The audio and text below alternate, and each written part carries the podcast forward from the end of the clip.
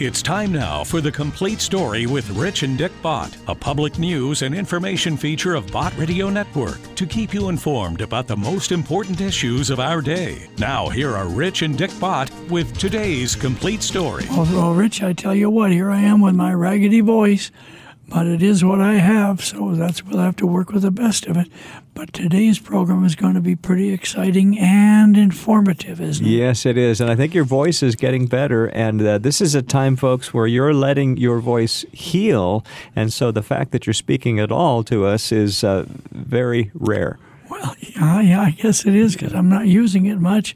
But uh, I love to talk to our radio network audience because I think of them as the Bott Radio Network family. We've been through a lot together, folks, and I love to bring information to you that I know as a Christian audience you will really enjoy hearing about.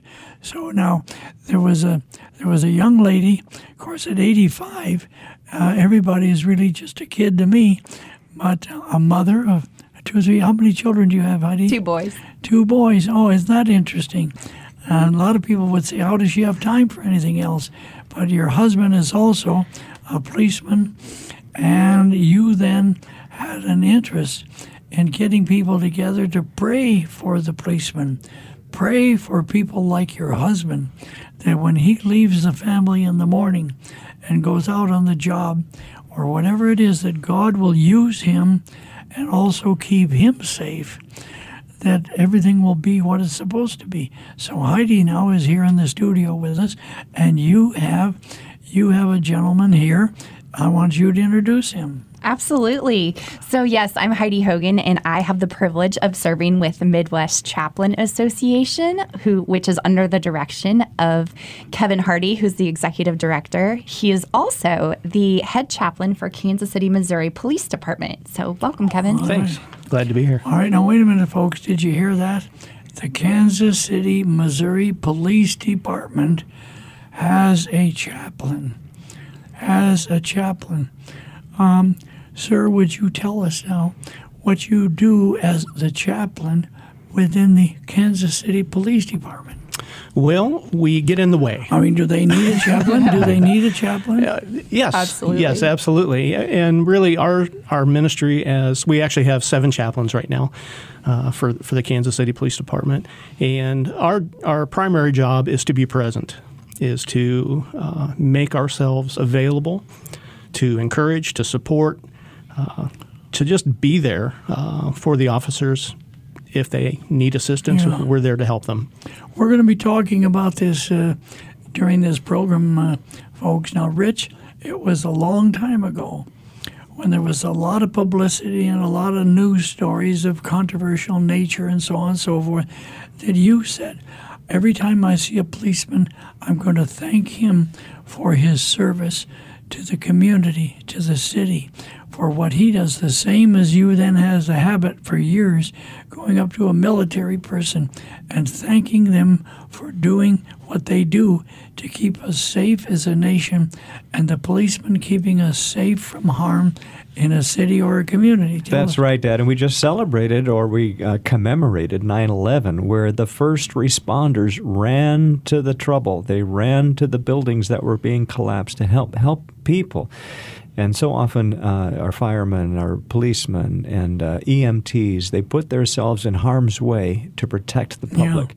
We need to uphold them in prayer. And Well, I'm interested to find out about what this chaplain's Ab- corps does in that and, regard. And we do that because of who they are and what they do, but also do we pray for Mm-hmm. Yeah, them? they need our prayers. Listen, folks, if you're praying for somebody, it will really get you i- in your own attitude to get behind them and thank God for them. Heidi, how important is prayer for your husband when he is out there as a policeman facing whatever he faces in the community? It's huge. It's a huge part of our life. Um, our first responders, and especially our police officers more recently, just face so much tragedy and darkness and just um, frustration and heartbreak and just the things that they see the lay public cannot imagine that the things from from child abuse to traffic accidents i mean these are the people that are called to um, walk that line and to protect us from danger and harm and to clean up society's messes. And prayer is just um, it's just fundamental for our lives. Um, just praying for their safety, just praying for their protection, for the decisions that they make as they as they leave every shift. Um, this isn't what they do; it's who they are. They're they're really never off duty. They um, are just constantly consumed by their job and just being able to protect and serve. Um, and just praying has been um, such a, a, tool for me to just um, fight off those thoughts of of being that police wife that gets a knock at the door about um, you know what her husband getting hurt in the line of duty. Um, there's a million thoughts that run through through my mind when he leaves um, every day. And but he's, and he's the father of your two little boys, right? It, but God is our refuge and He's our strength, and we call on Him daily, hourly to just equip us for the things that we face in this world. Um, one of my favorite verses is John sixteen thirty three, and it just talks about how we're going to face all sorts of trials and suffering, but Jesus has already overcome all that. And so, just really part of our ministry is just to share that hope of Christ um, and just to, to be rooted in the gospel and, and let that be the center focus of, of what we do and who we are in, yeah. in serving these first responders and their families. You know, Rich, uh, I um, we we had decided that this program would be for the Kansas City audience but I'm going to make an executive decision right now.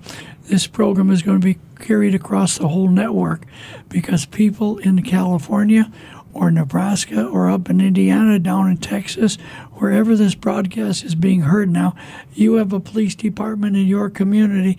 Let me ask you do you pray for them? Even when you come across a, a traffic accident, what is the first thing you see are the flashing lights of somebody who's who's been called there to create order out of disorder, uh, to create uh, something that can facilitate the, uh, the society mm. rather than let chaos continue to rule. And we could go on and on from there. But how often do you pray for them instead of criticize them? And when I say them, I'm not talking about the individual officer. As a group, do you pray for them? Because their job is to uphold the laws that the politicians have created. And if you don't like the law, don't blame the priest policeman. For goodness sake, talk to the politician. Right. But I think after that, I mean, after, before you do that, then be on your knees.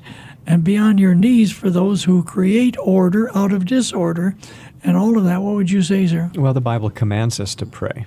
And so we need to be obedient in that.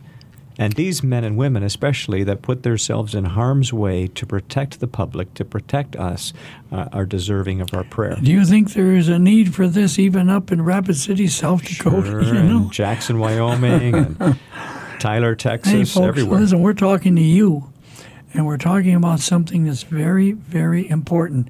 Now, before we turn to our guests more, there's a big storm that's going to hit the Carolinas yeah. And that part of the United States who do you think is going to be the first person to be concerned to help people mm-hmm. if it isn't the law enforcement officers? Right. Those are the ones that'll be on the line. Those are the ones that people will turn to and say, Will you please help me? I should have evacuated quicker and I didn't because I was too stuck on myself.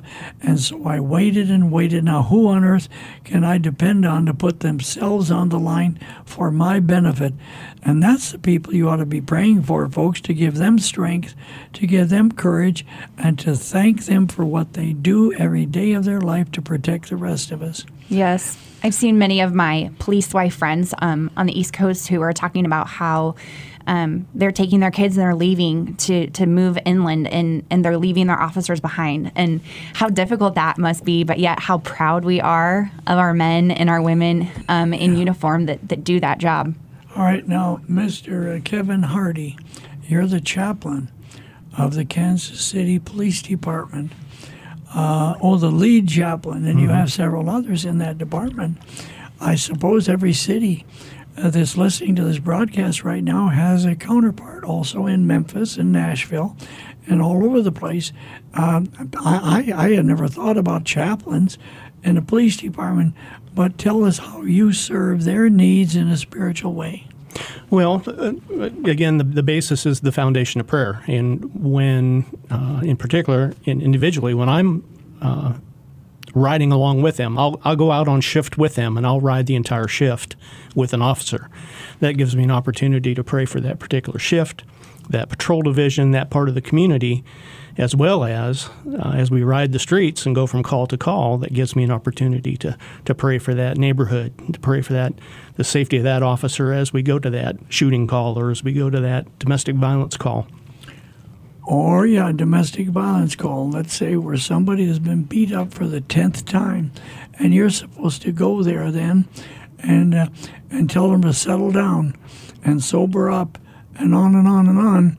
And you know the likelihood of that happening probably isn't great, but your job is to go there at that moment and do what you can. Well, my my particular job in that case is to be a support and an encouragement for the officer first, and then to touch the community as I can. Um, a lot of times, I'll get an opportunity to take children out of the room, away from what's going on, and be able to, to talk with them and give them baseball cards and just see how they're doing and how they're holding up and that type of thing. And then when things are over, because of the traumas that police officers and firefighters and EMTs see, I get to ask the question, How are you doing? How are you holding up? Because that trauma, that stress, that, that, uh, those Constant. images that we see, yeah. And I spent 20 years as a paramedic, so I understand the first response. Um, those traumas weigh heavy on you because you can close your eyes and see that last shooting call or that last uh, suicide victim, that type of thing. So I, my focus is to pray for that officer to find out how he or she is holding up, and to be an encouragement to support them, their emotional and physical and spiritual health, and see how they're Yeah, doing. and we all need that. We all need that. Believe me, this old guy needs it. And all I have to do is sit behind a microphone and talk to people about what I honestly believe and think. Believe me, but you and the people you work with are out in a patrol car, and those are the mean streets. Hmm. And believe me, when you send your children to school in the morning, or when you send your husband or wife and they go off to their job, it isn't likely, but it's possible that danger will, will come their way. But but how many times does a policeman start off leaving his house and then having to wonder, I wonder if danger will come my way because I know that's what I'm going to be working with the whole day. Wow. Um, we're talking to Mr. Kevin Hardy, and he's the lead chaplain of the Kansas City Police Department. And of course, Heidi Hogan, a friend of Bott Radio Network for quite a while back, because she had the desire to start a prayer meeting and a Bible study for the wives and uh, and those who have mates, husbands, and other wives uh, that are in the police department to pray for them and to understand them and to, to help them and uphold their their arms in faith. So that's what we're talking about today, and I hope we're bringing up a subject that not too many people have really thought about. Dad, if I can ask a question of Chaplain Hardy, a couple of times now you've mentioned the things that they see, and so I'm imagining that the things that they see and the experiences that they're very close to and actually involved in uh, can be quite traumatic, even to witness it. And uh, how do you counsel them? How do you work with them so that they don't become callous and hard-hearted, but retain a tender heart for righteousness? Well, you're you're there. You're present. Um, you have relationship with them. You've built trust. Um, you've proven yourself because as a non-sworn officer, uh, there is that, that thin blue line, and you can get behind that blue line and you can get behind the badge, but you're never going to be a brother or sister as an Yeah. officer. But you can build that trust by building relationship, by honoring your word, by making yourself available to them. They know as a chaplain why you're there. And if you just say, "Hey, how you doing? How you holding up?" and you make yourself available because it is very easy to harden your heart. Mm-hmm. I, I had that experience as a paramedic. You you go and you have certain things you have to do, and you do that, and you don't think about the actual scene or the setting until later. And then then there's a stigma of well, you have to be strong because if you show any emotion or that, then they're going to consider you weak. And so there's all kind of stigmas that fly around that as well as with officers. So we as chaplains tend to just watch the officers and we can see when anger's building up or when they're just not functioning well and, and so as we view those things going on in their lives we can approach them and say hey what's going on how can how can i help you and so Because we're all human. we are we are That's the truth. We're and we're talking about somebody's husband, uh, somebody's son. We're talking about somebody's wife, and when they're out there, that's their job. That's what they've chosen to do, and that's what they're being paid for, is to uphold the law and bring order out of chaos. Now, Paul Harvey, one of my favorite legendary broadcasters, I wish I had a voice like he had, but Paul Harvey had something to say about policemen and what a policeman is. Let's hear it now. policemen. A policeman is a composite of what all men are, I guess, a mingling of saint and sinner, dust and deity. What that really means is that they are exceptional, they are unusual, they are not commonplace. Buried under the froth is the fact. And the fact is that less than one half of 1% of policemen misfit that uniform. And that is a better average than you'd find among clergymen. What is a policeman? He of all men is at once the most needed and the most wanted, a strangely nameless creature who is sir to his face and pig or worse behind his back. He must be such a diplomat that he can settle differences between individuals so that each will think he won, but if a policeman is neat, he's conceited. If he's careless, he's a bum. If he's pleasant, he's a flirt. If he's not, he's a grouch. He must make instant decisions which would require months for a lawyer, but if he hurries, he's careless. If he's deliberate, he's lazy. He must be first to an accident, infallible with a diagnosis. He must be able to start breathing, stop bleeding, tie splints, and above all, be sure the victim goes home without a limp. The police officer must know every gun, draw on the run, and hit where it doesn't hurt. He must be able to whip two men twice his size and half his age without damaging his uniform and without being brutal. If you hit him, he's a coward. If he hits you, he's a bully. The policeman from a single human hair must be able to describe the crime, the weapon, the criminal, and tell you where the criminal is hiding. But if he catches the criminal, he's lucky. If he doesn't, he's a dunce. He runs files and writes reports until his eyes ache to build a case against some felon who will get dealed out by a shameless shamus. The policeman must be a minister, a social worker, a diplomat, a tough guy, and a gentleman. And of course, he'll have to be a genius because he'll have to feed a family on a policeman's salary. Right, let, me, let me ask you: Is that a calling? Then is that a calling? I, all my during my entire lifetime, I've talked to missionaries who have spent their life on the mission field. For goodness sakes, talking about what they would do on the mission field, and I would think, oh man, how could they do that? They said, that's my calling. That's my calling. Is it possible that a police officer is called, ideally, to do what he does, what she does, because without them, where would the rest of us be? absolutely absolutely it, it is a call and Even when they're not aware of it. even when they're not aware 13. It- what's that Romans 13. Yeah, yeah, exactly. So it it is a calling. It is uh, definitely, uh, you know, as some are called to ministry, some are called to chaplaincy because chaplaincy is different than ministry. You you have that, and it's it's who you are, and it's not something you want to do. You have to, it, you, and that's the way the officers are, and firefighters and, and paramedics. Uh, it's just a part of who you are to serve. And to put on that badge willingly to go out and put yourself in danger. Tell me when a policeman gets to be an old codger, uh, I suppose in his heart he's still a policeman in the sense that I'm an old, old codger, but I'm still a broadcaster, a Christian broadcaster. I do what I do, and I do what I've done all my life. And I imagine a policeman finds that same that same attitude in for the rest of his life. He could be retired how many years, and yet in his heart he's still a policeman.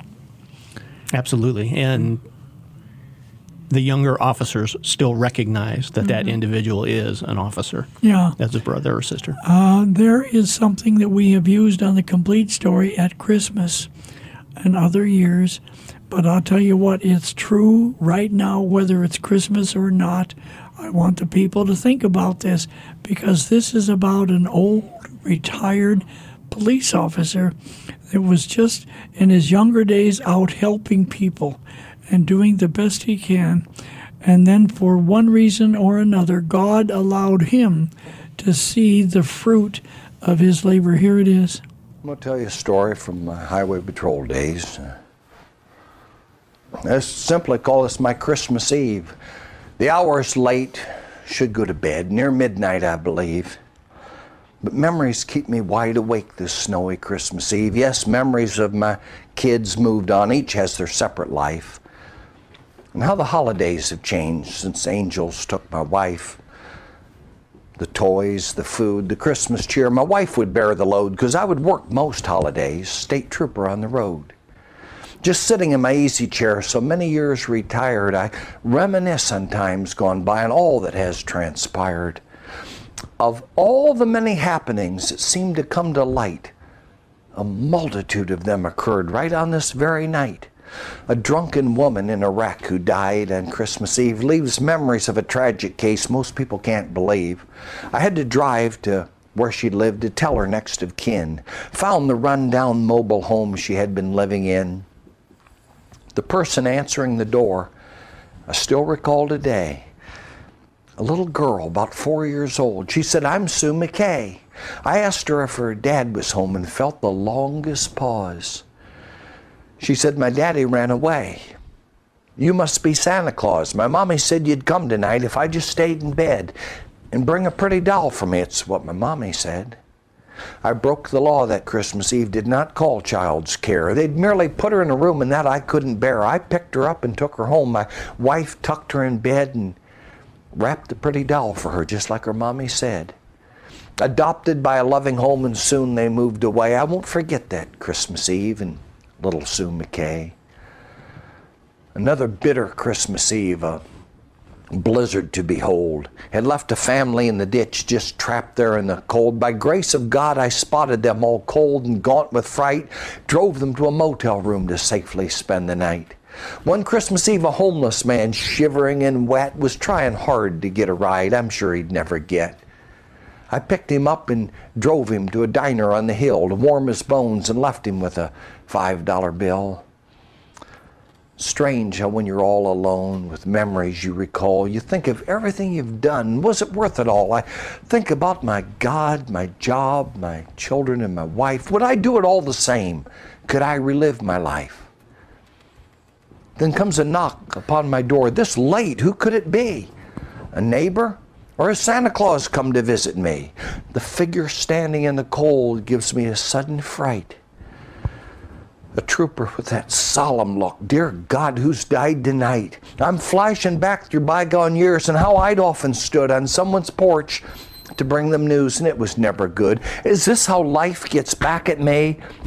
For misery I've induced, where pain I've caused some other folks has now come home to roost.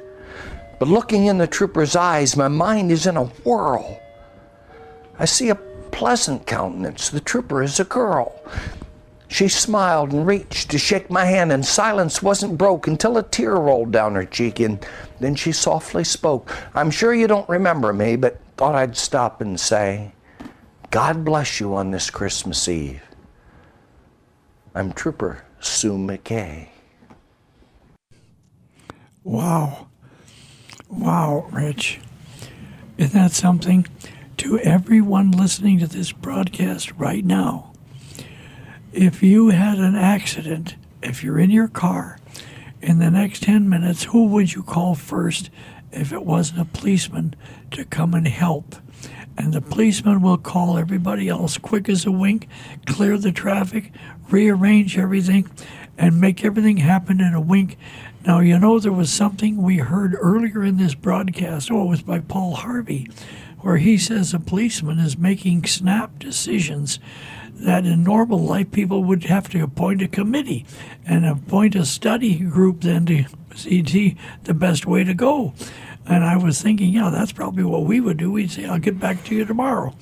But the policeman has no time for that.